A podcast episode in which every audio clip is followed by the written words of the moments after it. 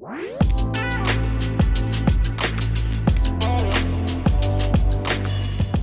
it is so good to be with you all. If I haven't met you yet, my name is Nate and I'm one of the pastors here, and uh, just a joy to get to share with you today. And if you're watching online right now, uh, we want to welcome you as well. Can we welcome those that are joining online?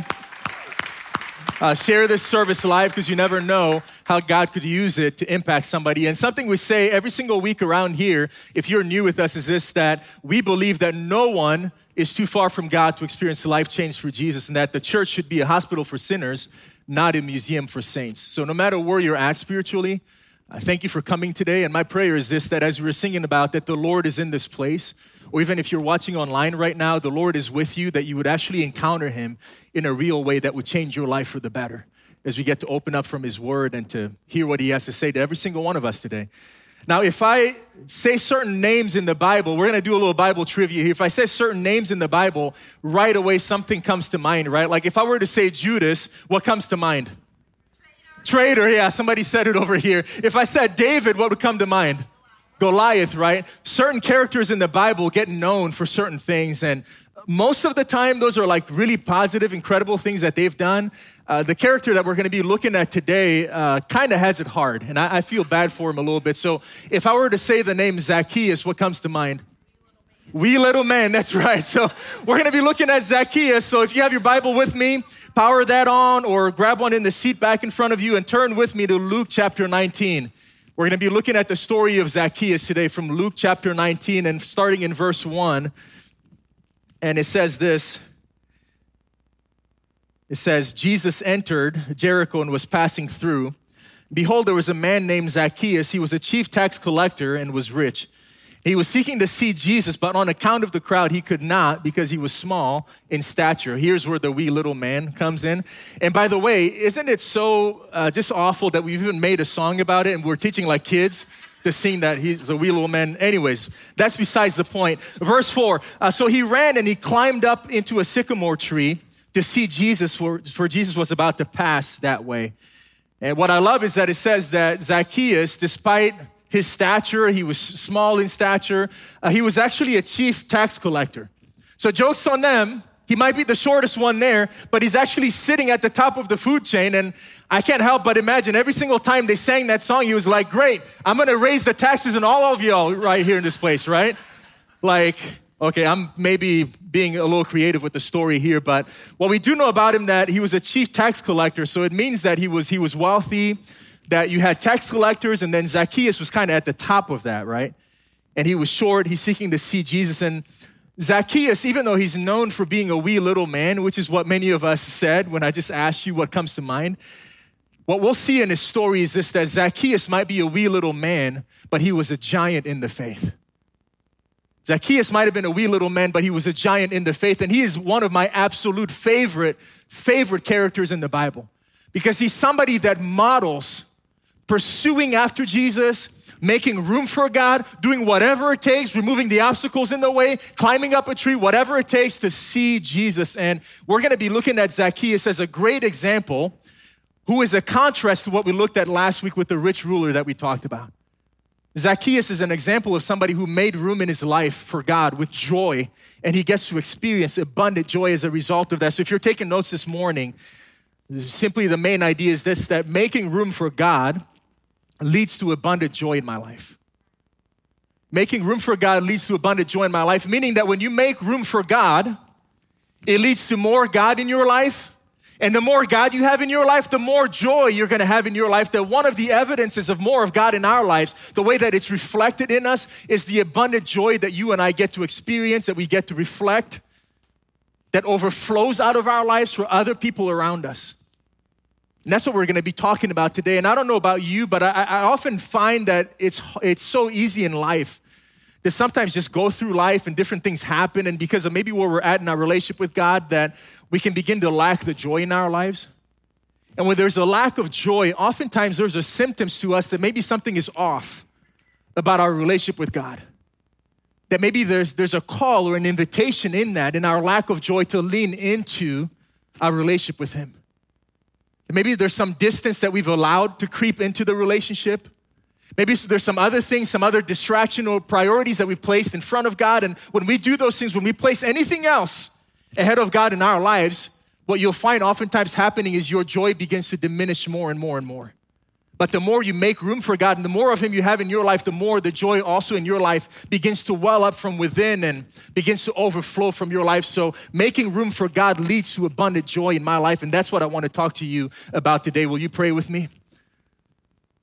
Father, we just pause right now, and it's been such a, just a great morning. And I know even the, the busyness in here, it's a packed room and everybody's come out today to just worship you, to hear from your word and all these things going on. God, we just want to focus our minds and our hearts right now on you and you alone, not on the plans that we have uh, later today or not on what happened earlier, but God, just right now in this moment, as we sang about that you are in this place and we just want to encounter you. So I just pray that you would speak to us.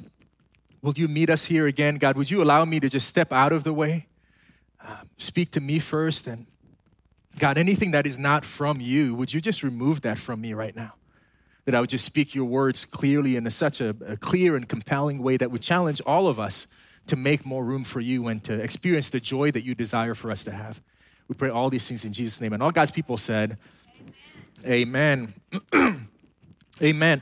Uh, I think back to years ago when me and Shayna first started dating. So we met in college at Taylor University, just right up the road here, first weekend in college. And just, you know, right away, there was like some sort of just interest there, right? And so that led to like months of pursuing her and just going out of my way to do everything to like spend more time with her, texting, calling, spending a lot of time together. And then earlier on as well, like probably in that first year or whatever it was of our relationship, that man, I was like over the top pursuing. Right? Um, getting flowers all the time, writing little handwritten cards and like sticking that on her windshield in her car and like all these different ways that I was just pursuing. And she was an athlete. So when basketball season rolled around, she'd be gone for away games. If I didn't get to go with her, I would stay back. If it snowed, I would go to the parking lot at the gym, scrape off her car for her to make sure that it's warm and ready for her when she gets back. Like all these things that I was doing earlier on in the relationship to pursue, to pursue. And there was so much joy that came from that. Just simply from pursuing, because here's somebody that I was interested in, that I liked, that I loved, that I wanted to pursue a relationship with. And I don't know about you guys, but it's so easy sometimes, I think, in our relationship with God that over time, maybe we start out in those moments when we're new to our faith and maybe God has done something incredible for us to really pursue God in those seasons. But then over time, to maybe begin to grow apathetic in our pursuit of God. Uh, husbands, you know what I'm talking about. After a few years, isn't, isn't it easy to maybe stop doing some of those things that we did earlier on? Like I was preparing for this message and thinking about it, and I was just convicted. I was like, I don't even remember the last time it was that I actually got my wife flowers. So that's gonna be my assignment for this week, is to figure out some time to maybe get her some flowers and do something to continue to pursue her. But it's so easy, and the same thing can happen in our relationship with God, is that over time, we can maybe stop pursuing God with the same amount of devotion and the same amount of joy that we did early on in our relationship with him. Uh, making room for God results in abundant joy in our lives. And one of the ways that that joy is manifested is by experiencing joy in pursuing Jesus. When you make room for him, you experience more of him in your life. There's more joy. And one of the outcomes of that joy is that there's now a, a renewed joy that comes in pursuing Jesus. Take a look at what happens in verse four. It says this, that Zacchaeus ran on ahead, climbed up into a sycamore tree just to see Jesus, for he was about to pass that way. And when Jesus came to the place, he looked up at Zacchaeus and said, "Zacchaeus, hurry and come down, for I must stay at, I must stay at your house today." So he came down and received Jesus joyfully. See, there was a joy that Zacchaeus had and a devotion and a commitment to pursue after Jesus. And man, when Jesus sees him, it says that he joyfully received Jesus.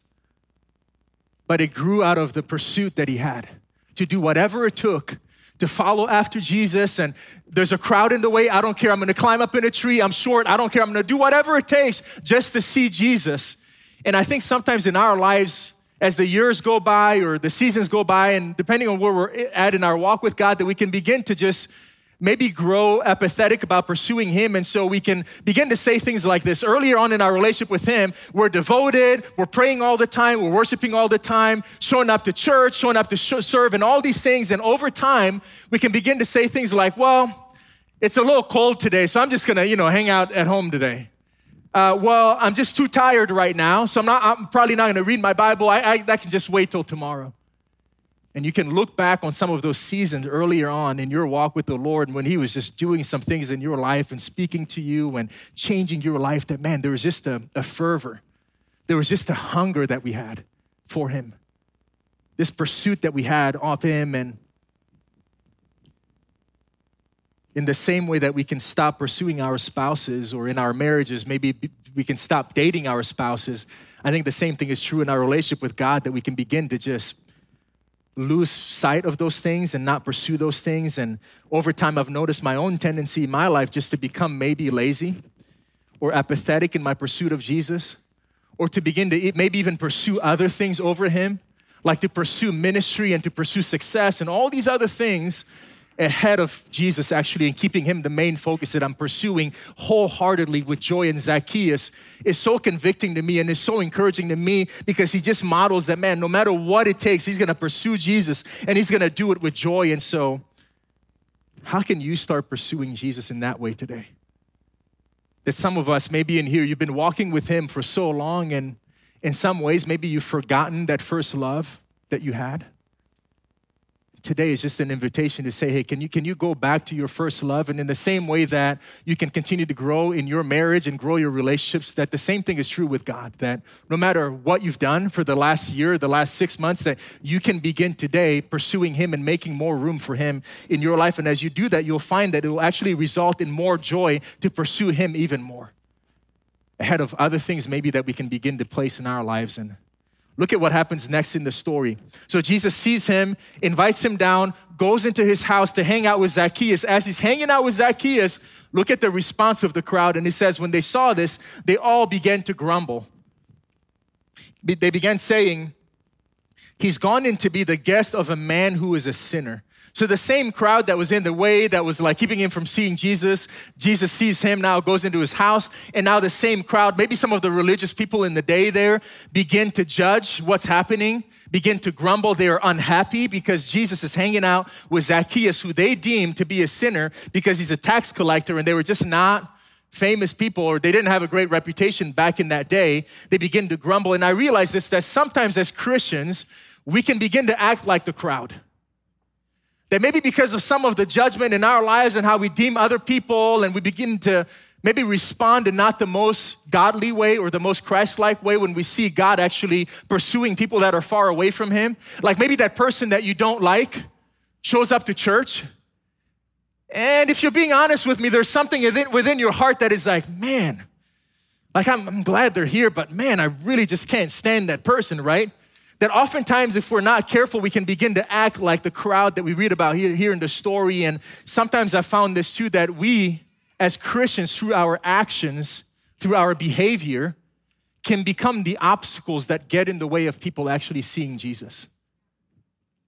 I didn't mean to say this, and I said this earlier service, but I hear stories all the time of people that work maybe in the service industry that happen to be working the lunch shift on Sunday. And some of the treatments that they get from people that have just walked out of a church service become such a huge obstacle to them ever wanting to have anything to do with Jesus because of our rude or unkind behavior, whatever it is, and they get a taste of it. They're like, if that's your Jesus and what he's done for you, then I want no part of it. We sometimes as Christians, if we're not careful, can become the obstacle that can actually keep people from seeing Jesus. So can I maybe just challenge all of us and encourage one of us to make sure that we are making room for God in our lives to become more and more like him, so that as people interact with us, that what they would see overflowing out of our lives is joy and is Jesus and nothing else than that? Because his heart is for those people, and his heart is to reach those people. And sometimes some of the ways that we put also obstacles in the way for people to see Jesus, that we create unnecessary requirements or conditions of what it means to be a Christian. That you're going to be in this church and you're going to see other people around here that look nothing like you, that vote nothing like you, that don't talk like you, that don't act like you. And you know what? That's okay. That the only requirement to be a part of this church family, to be a believer, is to have a relationship with Jesus, period.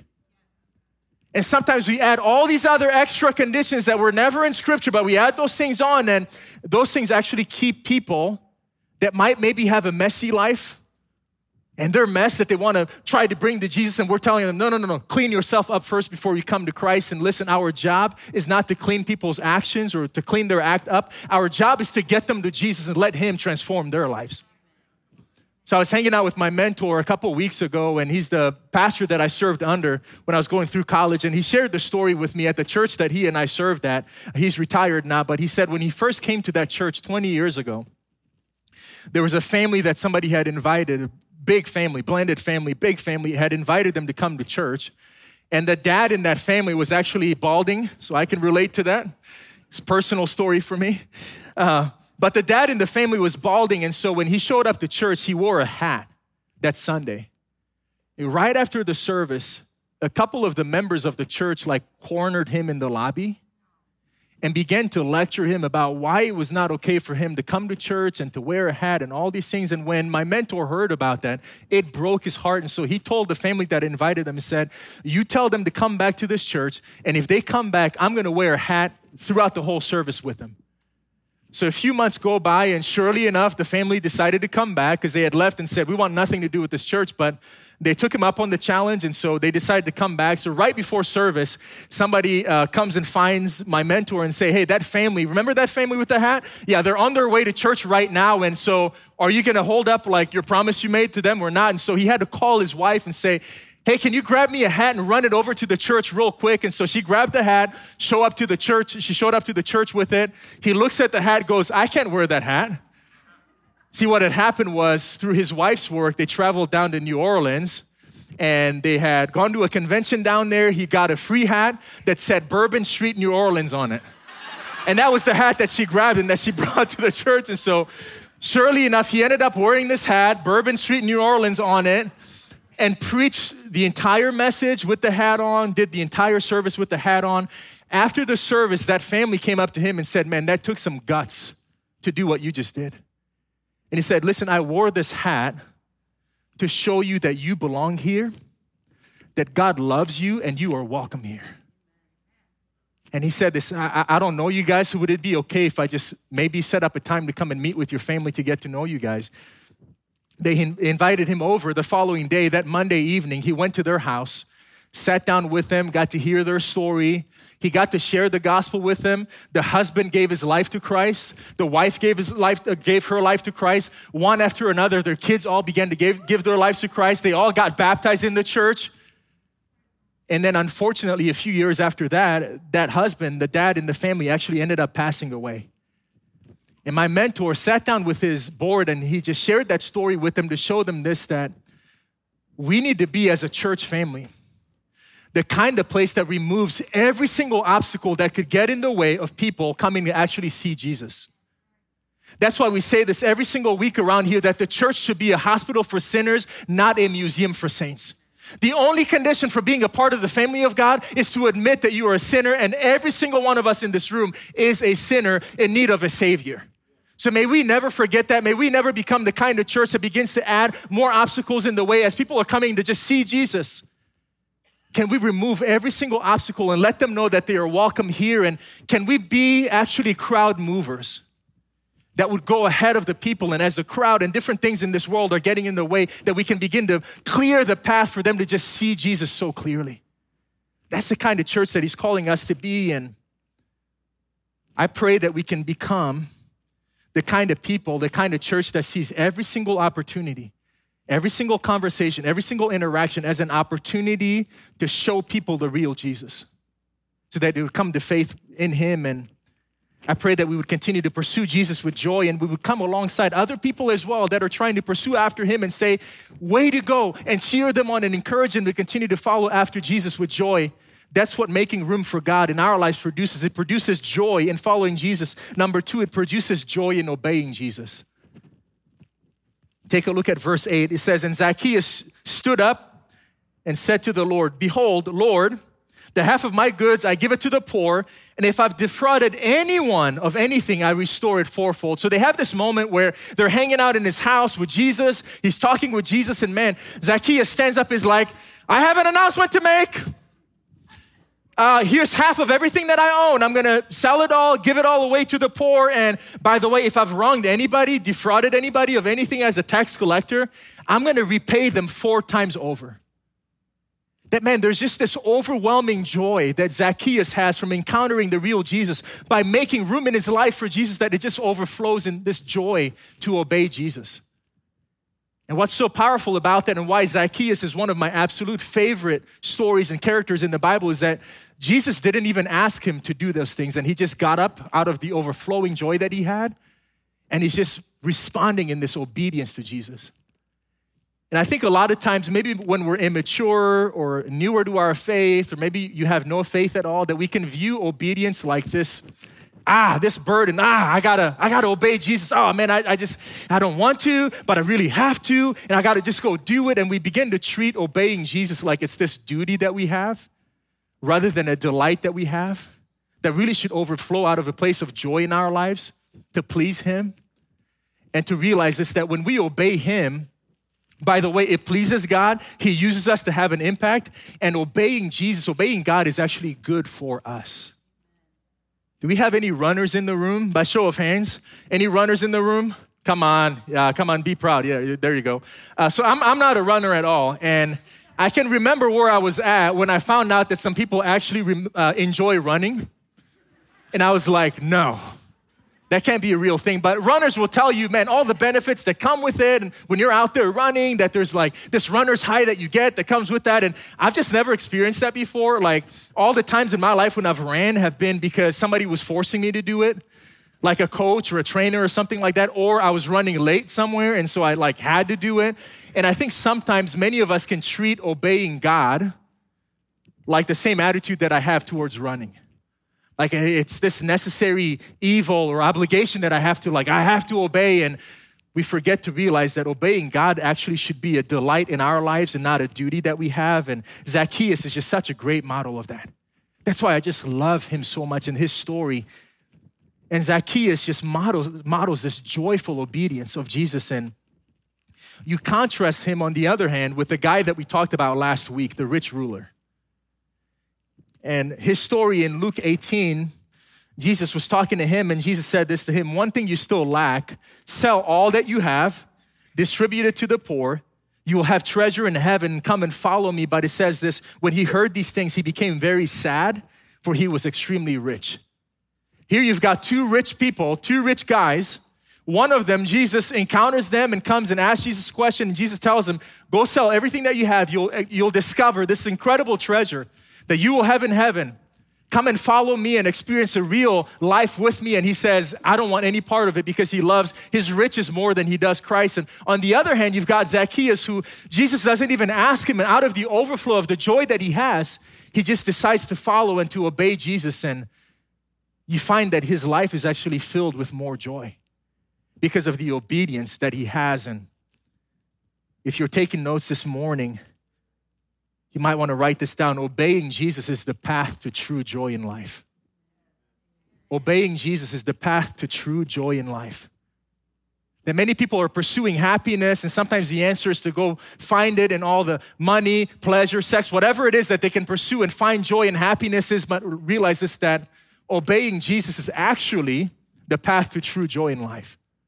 So there's a theologian by the name of Kid Cudi uh, who has a song that is called The Pursuit of Happiness. And I remember when that song came out, you know, uh, probably twelve, fourteen years ago, and listening to that song, and you're young at the time, it's like, oh, you know, it's a catchy song, whatever it is. And then the older I get, like you listen to it now and you really like are dissecting and analyzing what he's saying. And for him, when he talks about this pursuit of happiness, uh, which is really wrestling with this, this whole issue.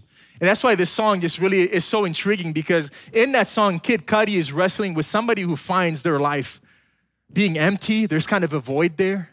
And so they want to pursue this happiness, and look at how they choose to pursue it. The lyrics go something like this. Crush a bit, little bit, roll it up, take a hit, two a.m., summer night. I don't care. I'm doing my thing, whatever it is. I'm going to do whatever I want.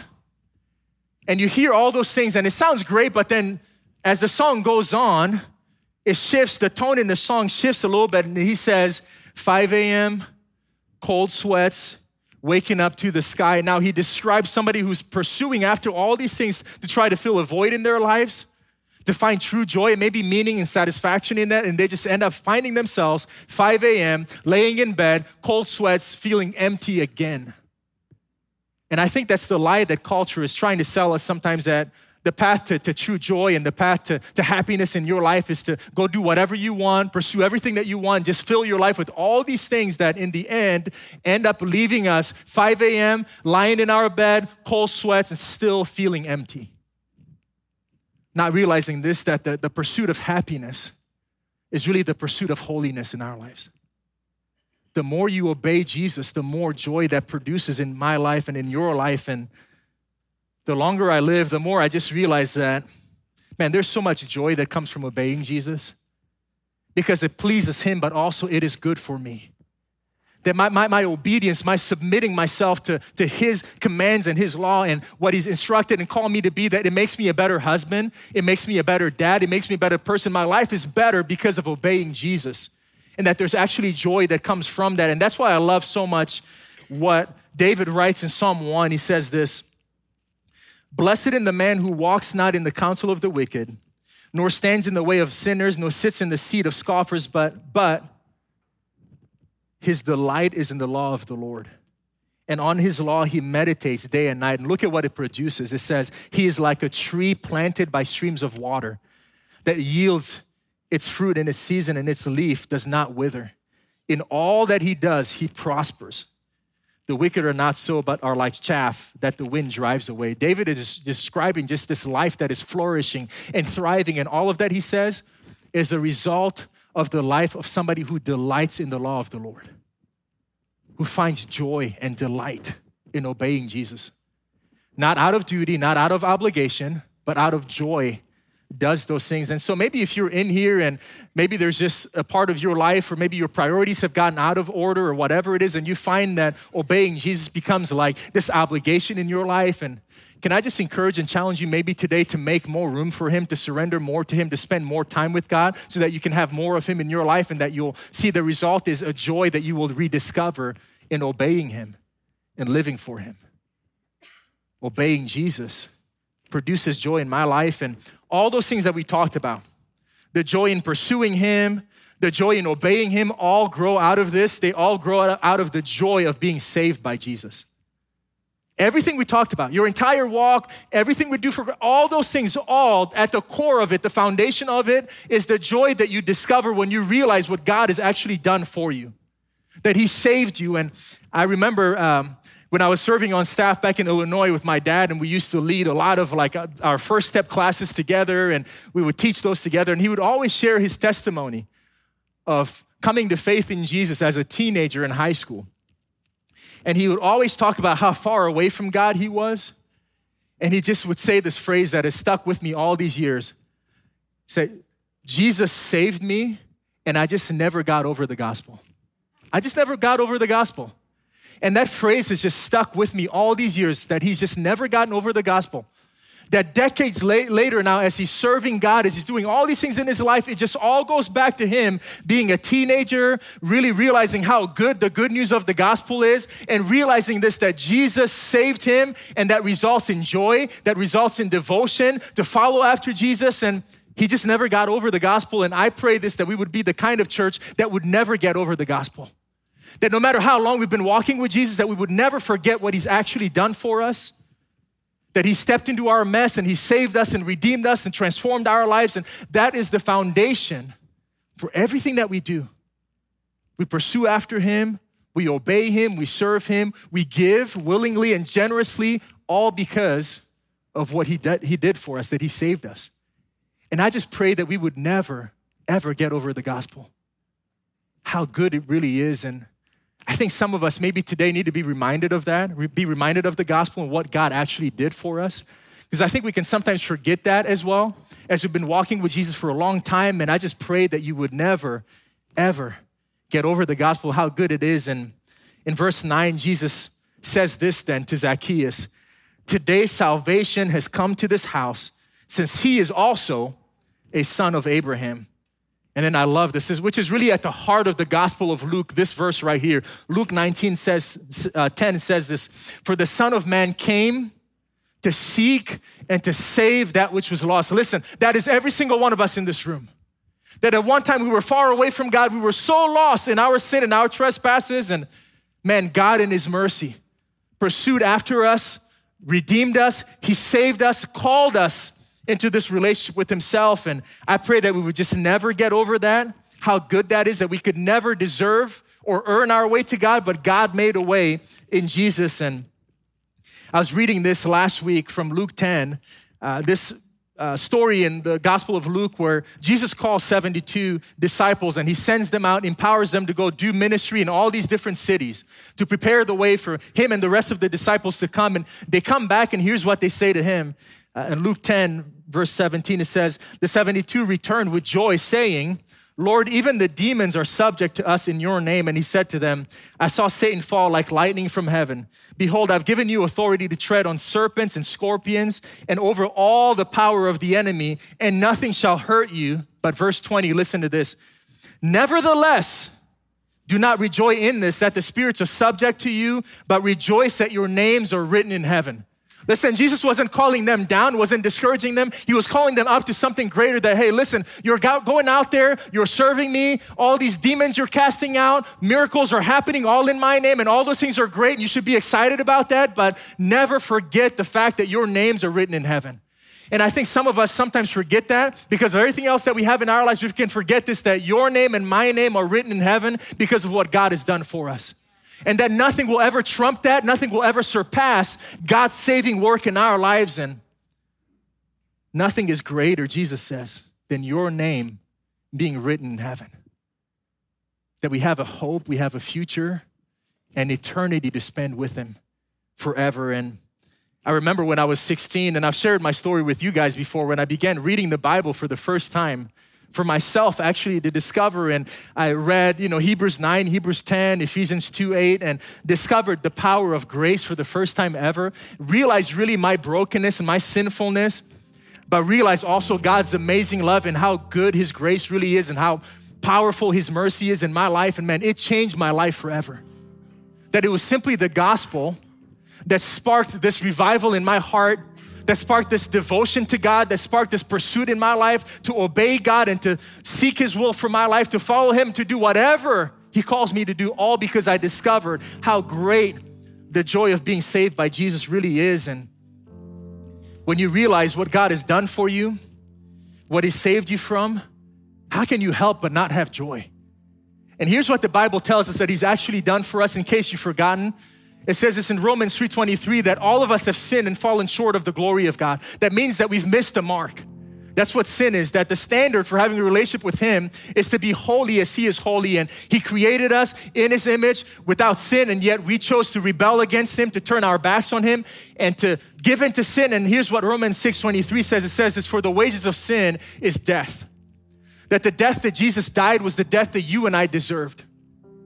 Yet he went to a cross in our place and he bore that suffering and the, the torture of the cross, all because of his amazing love for us. For the wages of sin is death, but the free gift of life is eternal life in his son, Jesus Christ. For God so loved the world that he gave his only begotten son so that whoever believes in him should not perish, but have eternal life. Romans five eight, but God demonstrated his love for us in that while we were yet sinners, Christ died for us. Ephesians two eight, for by grace you've been saved, and this is not your own doing. It's the gift of God, not as a result of works, so that no one may boast. That's what he's done for us, that over and over again, he's talking about his grace, how good it is for us, that we are undeserving sinners, yet we get to sit at the table, all because of Jesus, all because of the cross, all because of his love for us. May we never get over the gospel and God's pursuit of us. And Jesus says, today salvation has come to this house because he is also a son of Abraham. That when God created us in the garden, we rebelled our backs, uh, we turned our backs on him, rebelled against him. That God pursued and called a man by the name of Abraham who didn't have a child at the time, and he said, I'm gonna, I'm gonna make a great nation out of you.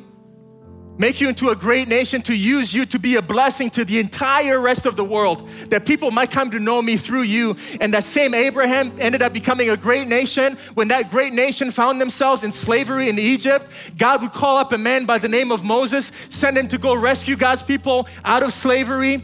He would pass the baton to a man by the name of Joshua, who would go and take possession of the promised land that God had promised them, to establish them as a nation, to be able to be a light to the entire world. One of the cities that they come across when they're trying to take possession of what God is doing in their life is a city by the name of Jericho, the same city of Jericho that God's people would get established in, that someday God would send through his people, his son Jesus. So that a man by the name of Zacchaeus on the same streets of that city named Jericho would see Jesus and come to faith in Jesus. Listen, we serve a God who's been pursuing us. He's been pursuing you from the beginning of time. And listen, no one is too far from God to experience life change through Jesus.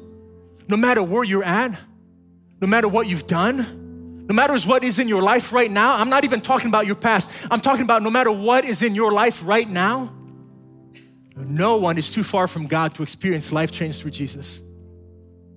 And that we serve a God who loves us so much, whose love is so amazing in our lives, who has saved us. And I pray that we would never get over how good the gospel really is. Would you pray with me? Father, there are some in this room right now that as we're talking about this, and they might maybe be feeling right now that, man, they've just forgotten the gospel, how good it is. And God, I'm in that same boat, that a lot of times in my life, I can begin to become so distracted by everything else and can forget how good it is that, God, you saved me. And God, that's gonna be far greater than anything else. And as we're talking about making room for you, that one of the effects of that is just the overflowing, the abundant joy that we can have in our lives. And God, I pray that you just allow us to rediscover that joy today as we make room for you, as we willingly pursue you, as we joyfully obey you, as we joyfully just look back on what you've done for us and celebrate that, God, would we just be overflowing with abundant joy today?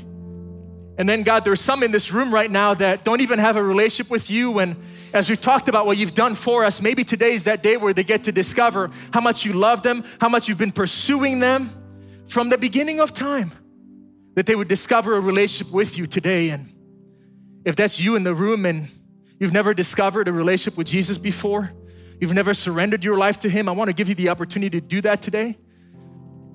And you can just pray right where you're seated, something like this. God, I admit that I'm a sinner. God, I recognize my need for you.